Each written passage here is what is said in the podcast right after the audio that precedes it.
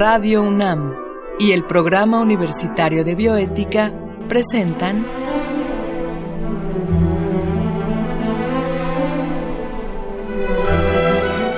El Árbol de las Ideas. Bioética, Ciencia y Filosofía para la Vida. Con Paulina Rivero Weber.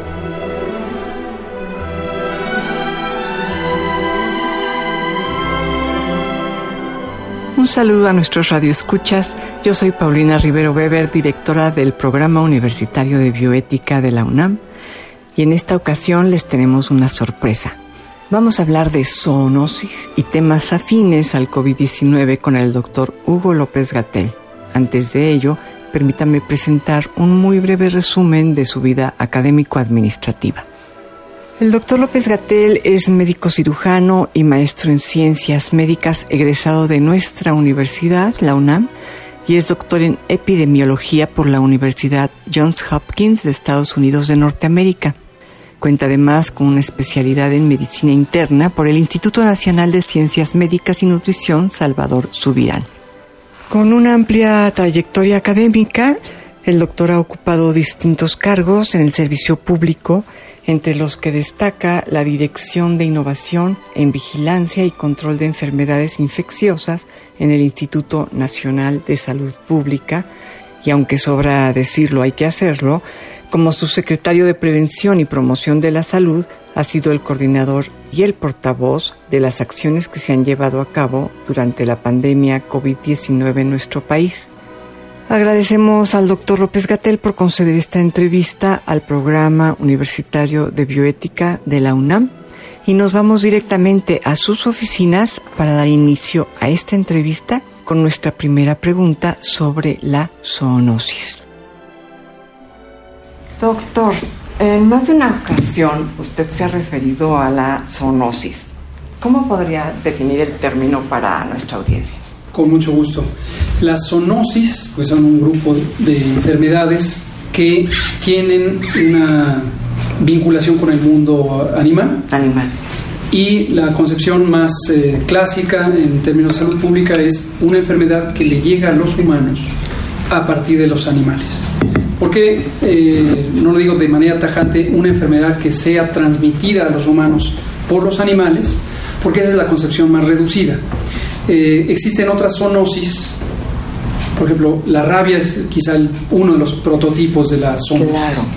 es una enfermedad, en este caso de origen infeccioso, que normalmente está en el mundo de la vida silvestre o la vida pecuaria y pasa a los humanos por una interacción directa. Pero luego hay enfermedades que tienen vectores intermedios. La rickettsiosis, por ejemplo. Las rickettsiosis son un conjunto de infecciones eh, que tienen un reservorio animal, pero se transmiten a los humanos a través de un vector, eh, garrapatas, pulgas. ¿Vector es el transmisor? Es el mecanismo de transmisión. El mecanismo de transmisión. Exacto.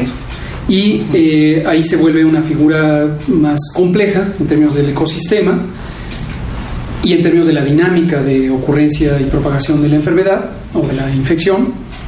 Y hay quien conceptualiza, tomemos el ejemplo de la rickettsiosis, como una zoonosis en la medida en que el reservorio estable más prolongado es la vida animal de especies mayores, pero también hay quien las aborda desde un punto de vista pragmático o bien operativo como enfermedades transmitidas por vector y donde los vectores son artrópodos podríamos pensar en la peste negra, sería un caso. ¿Cómo no? ¿Cómo no? Este? E, es otro caso. Eh, la peste bubónica y neumónica eh, está causada por eh, bacterias del género Yersinia, Yersinia pestis mayormente, y el reservorio estable, o los reservorios son varios, son ciertas especies animales como las ratas, diversos géneros de ratas pero el vector de transmisión son pulgas. Exacto. Y entonces, eh, digo, todas ellas son del reino animal, pero unas son mamíferos, los otros son artrópodos. Claro, claro. Sí, queda, queda muy claro. Ahora, este, a, a, mí me gusta mucho el ejemplo de la Iliada, ¿no? Que es la primera obra de la cultura occidental, como desde el primer párrafo, creo que el segundo, hay una pandemia, ¿no? Entonces, cómo las pandemias nos han acompañado a lo largo de toda nuestra existencia. Y yo quería preguntarle, eh, de, las pandemias, ¿son más las que han sido por zoonosis o son más las que han sido por otras transmisiones, otras formas de transmisión? Las zoonosis son las predominantes. ¿Son las? Sí, algunas estimaciones, claro que siempre es difícil llegar a una eh, cifra tajante, pero de manera general se ha estimado que las enfermedades infecciosas emergentes de interés epidémico, no solo las que terminan siendo pandemias, sino también epidemias de, distribución territorial más pequeña, 75% vienen de zoonosis, son originadas en la vida silvestre. está muy interesante porque entonces, eh, entonces mi siguiente pregunta, doctor, ¿cuál debería de ser nuestra relación con los animales silvestres para evitar este tipo de contagios. Eh, se lo pregunto porque desde mi perspectiva nuestra relación con los animales silvestres debería ser nula. ¿no? Entonces deberían estar ellos en sus hábitats y este, estoy con la impresión de que el ser humano no está biológicamente constituido para convivir de cerca con otras especies Tan es así que a nuestros perros los tenemos que vacunar y que bañar y que todo el tiempo estar pendientes de su salud, ¿no? Entonces, este, desde su perspectiva, ¿cuál debería de ser nuestra relación con, con la vida silvestre? Claro, yo pienso que es una pregunta muy importante porque nos cuestiona no solamente las prácticas individuales, que como seres racionales podemos eh, hasta cierto punto regular o determinar. ¿no? Yo quiero tener una mascota y que sea un cánido o yo, que sea un félido, o que sea un, ave, o que sea una serpiente, o que sea un cocodrilo, ¿no? Esas son decisiones que, desde luego, humanas, pero que podríamos quizás situar en el marco de decisión individual. ¿no? Finalmente uno decide si tiene o no una mascota. Yo diría que podríamos reconocer un gradiente de eh, autonomía en nuestras decisiones respecto a nuestra relación con otras especies animales. Y por eso empecé con esta, en, donde posiblemente tenemos suficiente autonomía para decidir cómo eh, miembros de la especie de Homo sapiens sapiens, yo quiero interactuar con canis familiares o con felis domésticos. Pero después hay un segmento que es nuestra relación económica con las especies animales y no es menor ni está territorialmente circunscrita. En nuestro propio país tenemos amplios y vastos territorios en donde la relación con las otras especies animales tiene un interés predominantemente económico.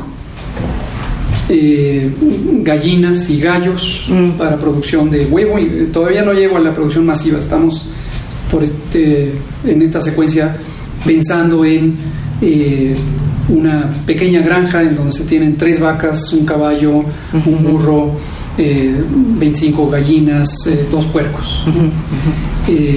y todas esas son relaciones donde la motivación no es quizá afectiva, como sería en el caso más clásico de una mascota, sino son predominantemente económicas. Pero aún en pequeña escala, y en ese sentido visualizo que hay todavía cierta autonomía. Pero luego viene una relación que también es fundamentalmente económica y empieza a, empieza a conectar con lo ecológico, que es la dimensión en donde encontramos la gran interfase o las grandes interfaces entre el mundo humano y el mundo animal. La producción pecuaria a escala mayor, eh, no solamente en distintas especies de, donde los productos de consumo son humanos, sino donde también el acompañamiento de animales puede determinar la realización de otras actividades. La agricultura no tecnificada, por ejemplo, el tener eh, animales de carga o bestias de carga o de fuerza de tarea, porque interesa cultivar los campos. Todavía hay agricultura no tecnificada. Sí, sí, todavía, sí. Y luego, claro, está otra dimensión aún más grande, y es donde los seres humanos como especie invadimos los territorios silvestres. Exacto. Asentamientos humanos regulares, más o menos regulares, planeados, no planeados, donde empezamos a presionar sobre la frontera de los ecosistemas y nuestros ecosistemas convencionales, urbanos, suburbanos, rurales, empiezan a tener una presión directa sobre ecosistemas eh, silvestres. Y en ellas, en esa interfase, es donde se pierden muchas de las fronteras, pensando en enfermedades, pensando en epidemias. Porque al invadir también destruimos y al destruir desplazamos especies y perturbamos los ecosistemas. Y en esos ecosistemas eh, hay una gran complejidad de relaciones con el suelo, con la atmósfera, con el agua, con las plantas y finalmente también con los animales. Entonces yo diría que aun cuando fuera deseable, que no estoy seguro que lo sea, el no tener relación con las especies animales, pensando como un mecanismo de protección con eh, respecto a las epidemias de origen infeccioso, lo hemos tenido siempre y en la era moderna invadimos cada vez más y más aceleradamente los ecosistemas de una manera no planeada. Entonces yo diría en síntesis lo contrario. Es inescapable tener una relación con los ecosistemas eh, silvestres, por lo tanto con las especies animales distintas a la, humana, y lo que sí podría ser productivo en términos de prevención de epidemias es tener una relación más respetuosa con los las otras especies. Claro, invadir menos su invadir territorio. menos su territorio. Lo cual también nos llevaría a, contribuir a dejar de poner al planeta en tanto peligro, digamos. Definitivamente. Claro. Ahora, eh, una pregunta, a ver, a ver qué me contesta. ¿Usted no cree que en nuestro país sería factible consumir menos carne? Estoy convencido que sí en nuestro país y en nuestro planeta en general.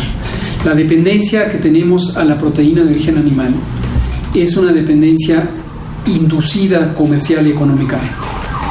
Eh, recientemente, solo para tenerlo presente, eh, la, prestigiada revista The Lancet publicó una serie especial que comisionó, en la que participaron, por cierto, investigadores mexicanos, sobre este fenómeno de la relación entre eh, la nutrición, la conservación del ecosistema y desde luego la salud. Y recomendaciones explícitas que han hecho organismos internacionales como la Organización Mundial de la Salud o incluso FAO incluyen el reducir el consumo de proteína de origen animal y ampliar nuestra capacidad productiva de comercialización y de consumo, lo que implica también cambios de práctica, cambios culturales de proteínas de origen vegetal eh, incluidas por supuesto las semillas que se explotan menos y que tienen menos impacto en la huella de carbono, en la erosión de los suelos y muchas otras alteraciones de los ecosistemas. Pero que lo diga usted es muy importante, doctor. Me da mucho gusto, me da muchísimo gusto porque em, las personas que insistimos en esto, pues desde el ámbito, por ejemplo, mi ámbito es la filosofía, pues no tenemos los fundamentos, digamos, científicos para, eh, o las credenciales científicas para poder decirlo, y que, que usted lo diga es este es muy significativo. Creo que hay un mito en torno a la proteína animal, ¿no? Este, creo que hay un mito. Eh, hemos exagerado. Hemos exagerado. Hemos exagerado. Y, yo lo que veo es que llega a causar daño inclusive, ¿no? Este, yo, yo nunca he conocido una persona que padezca gota por comer vegetales, frutas, semillas, verduras. Y sí he conocido gente que padece gota por exceso de proteínas. Sí, sí. Y gota es emblemática por la relación directa con el consumo de proteína animal y la liberación de jantinas que no se logran procesar. Pero eh, múltiples cánceres, y especialmente los cánceres intestinales, se han relacionado, eh, sobre todo el cáncer de colon, con eh, umbrales que se exceden umbrales de consumo de, carne, de productos cárnicos, sobre todo la carne roja. Desde luego la propia epidemia de obesidad también está relacionada porque la carne generalmente va acompañada de ciertas grasas, sobre todo las grasas saturadas, eh, que son menos deseables que las grasas insaturadas, que son mucho más abundantes en las semillas eh, y los productos vegetales. Y la, el consumo de carne, además, en una forma que hoy se produce mayormente, cuando lo vemos a nivel de las economías, tanto nacionales como globales, con modelos productivos en, serie, masivos, tiene un enorme riesgo también de enfermedades infecciosas, en particular porque si hay una disrupción en las prácticas de higiene de la producción de cárnicos, y ese eh, producto cárnico es una sola pieza, vamos a pensar, una vaca, un cerdo que artesanalmente se sacrifica eh, para consumo de una población, la consecuencia es limitada. Pero cuando vemos enormes cadenas productivas, puede ser que en materia de una hora se produjo la carne que se exportó a 40 países y en el momento en que se detecta que hay un brote, por ejemplo, de algunas de las eh, eh, especies bacterianas, Escherichia coli, que se asocian con ciertos trastornos como el síndrome urémico hemolítico, el momento en que se detecta eso es demasiado tarde, porque se ha diseminado el inóculo, en este caso a partir de una contaminación posible en los cárnicos.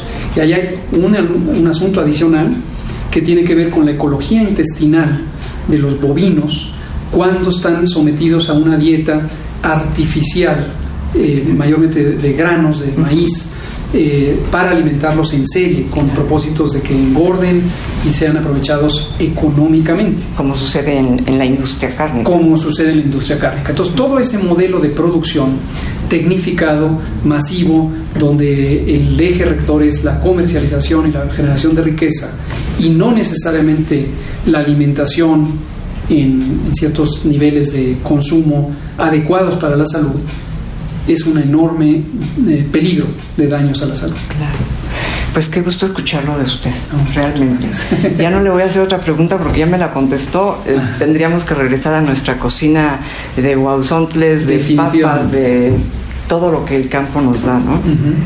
Este, hay una pregunta, doctor, que yo nunca he logrado eh, que se me responda de manera que yo la pueda entender, que hasta me da un poco de, pudor formularla porque parece algo muy evidente. ¿Cuál es la relación entre las gripas, los catarros, los resfríos y el frío? Ajá, es una excelente pregunta. No, no, logro, o sea, me da pena formularla porque es muy evidente, pero... No lo es. No lo es, y qué bueno que la formula, porque es el gran mito que todo mundo asume sin que exista la evidencia científica útil para ello, porque de hecho no hay una evidencia científica consistente sobre los mecanismos que podrían vincular al frío con el riesgo de enfermedades infecciosas eh, de manifestación respiratoria, los catarros y las gripas. Por milenios probablemente se ha asumido que frío la temperatura, la disminución de temperatura, ya sea en el ambiente o en el entorno directo de la persona, salgo sin suéter, salgo eh, sin camisa, me va a aumentar el riesgo de tener una enfermedad infecciosa. Hay parte de verdad, y ahorita comentaré cuatro mecanismos por los que esto podría estar determinado, y hay un enorme mito. Uno de los mitos es la temporalidad. Y pensemos en la escena clásica, posiblemente de toda eh, familia, madre, padre, abuela, abuelo, que le dice al niño, eh, mira cómo estás eh, todo enfriado después de que estuviste en la lluvia, sécate rápido porque si no te vas a enfriar eh, y te va a dar un catarro.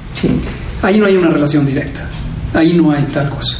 ponte el suéter porque se... Ponte el suéter porque si no te vas a resfriar. ¿No?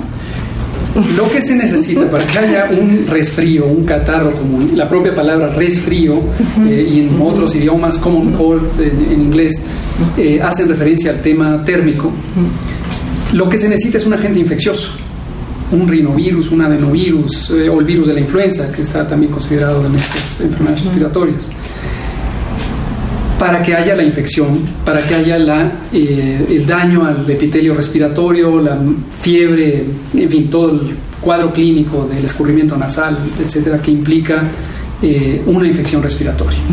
Ahora, ¿qué sí puede vincular la temperatura o la disminución de la temperatura eh, con esto? Hay cuatro mecanismos que se han reconocido. lo que no queda claro es cuál es la importancia relativa de cada uno de ellos o cómo pueden actuar en su conjunto. Uno tiene que ver con la fisiología del aparato respiratorio, la manera en que funciona el aparato respiratorio. Y hay un aspecto muy concreto que ocurre en el nivel celular. El aparato respiratorio, desde la tráquea, eh, los bronquios, tiene, está revestido de unas células eh, que son muy características porque tienen una especie de pelitos microscópicos, en realidad no son pelos, son proyecciones de la propia membrana celular, que tienen la capacidad de ser móviles. Entonces se mueven, esto es microscópico, se mueven y al moverse lo que hacen es eh, ir desplazando la secreción respiratoria. E, entre esas células también hay otras que producen moco, una sustancia rica en mucina, que es una eh, sustancia proteica, glucoproteica, que atrapa partículas de polvo, eh, agentes infecciosos, etc. Y estos pelitos que se llaman cilios, lo que hacen... Hablamos del moco, perdón que lo interrumpa, hablamos del moco... El moco respiratorio eh, que normalmente nos sonamos con un pañuelo es, es el mismo tipo de producto pero este producto está en el interior del árbol respiratorio, ah, de la tráquea, de los bronquios pero no se puede quedar estancado, porque si se queda estancado, entonces proliferan los agentes infecciosos que irremediablemente entran por la vía respiratoria. Continuamente estamos respirando virus, bacterias, hongos, esporas, continuamente. Pues están aquí. Aquí está repleto de virus y de hongos y de bacterias. Y usted y yo las estamos respirando. Pero tenemos un sistema, por un lado el sistema inmune, y también tenemos esta fisiología del aparato respiratorio que nos permite que estos eh, cilios, estos pelitos, desplacen ese moco, llega a la parte superior y en un momento dado carraspeamos, tosemos y esas secreciones las deglutimos. Esto hay gente que le puede dar un enorme asco, pero lo hacemos todo el tiempo sin darnos cuenta. Deglutimos esas secreciones respiratorias. ¿Y no hacen daño? No, porque al llegar al estómago, el estómago tiene una acidez eh, notable y se neutralizan cualquier agente infeccioso que pudiera haber ahí. Entonces, estos pelitos, estos cilios, se mueven a cierta velocidad, pero a temperatura ambiente convencional. Si baja la temperatura, se empiezan a mover más lentamente. No se llegan a paralizar. Hay elementos que pueden agravarlo, por ejemplo, el tabaco, el fumar hace que estos vellitos todavía más se entorpecen. Si sumamos frío con tabaco, mala combinación. Segundo factor, el moco. El propio moco se hace más espeso cuando se respira aire frío. Entonces, si ya combinamos cilios que se mueven poco o más lentamente con un moco que es más espeso, tenemos dos factores que contribuyen al estancamiento físico de los gérmenes, una posibilidad de que se multipliquen más rápidamente y lo hagan. Un tercer factor es también del nivel celular y tisular y es la eficiencia del sistema inmune.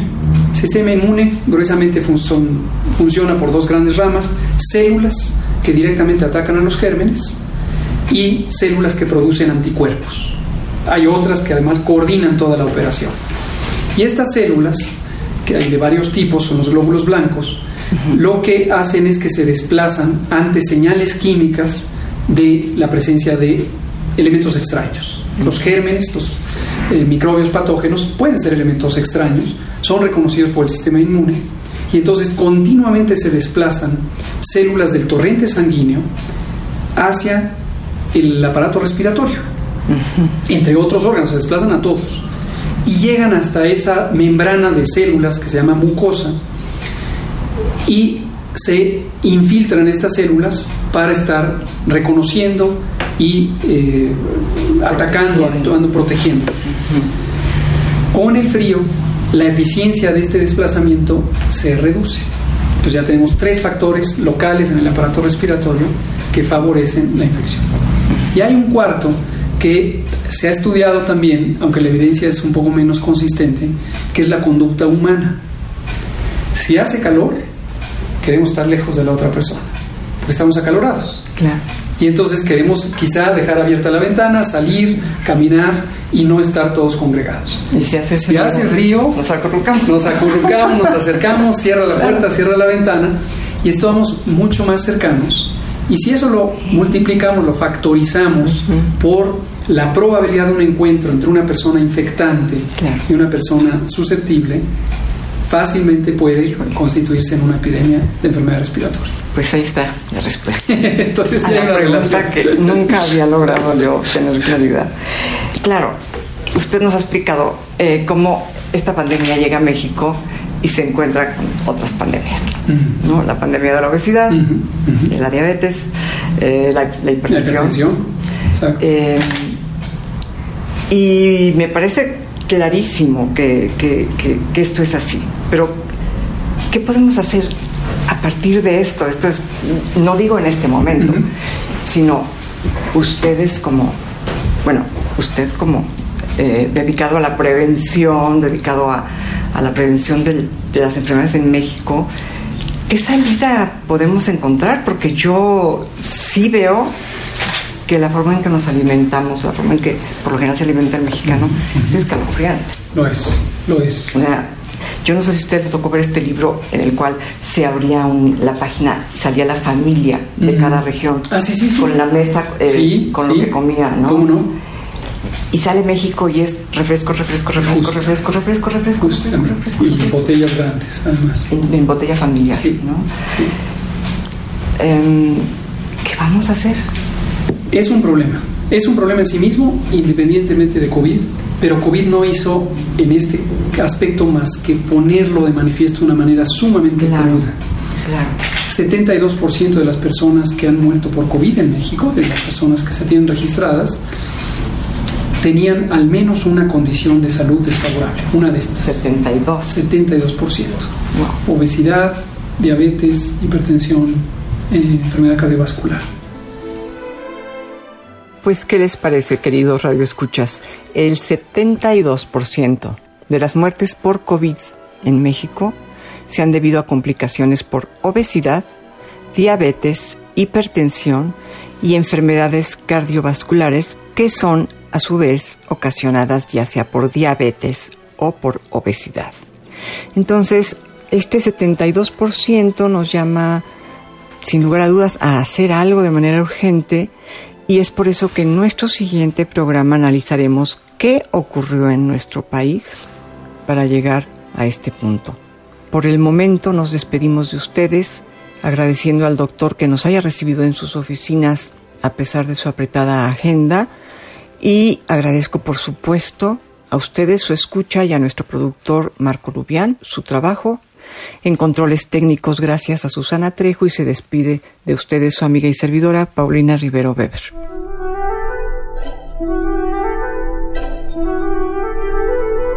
Radio UNAM y el Programa Universitario de Bioética presentaron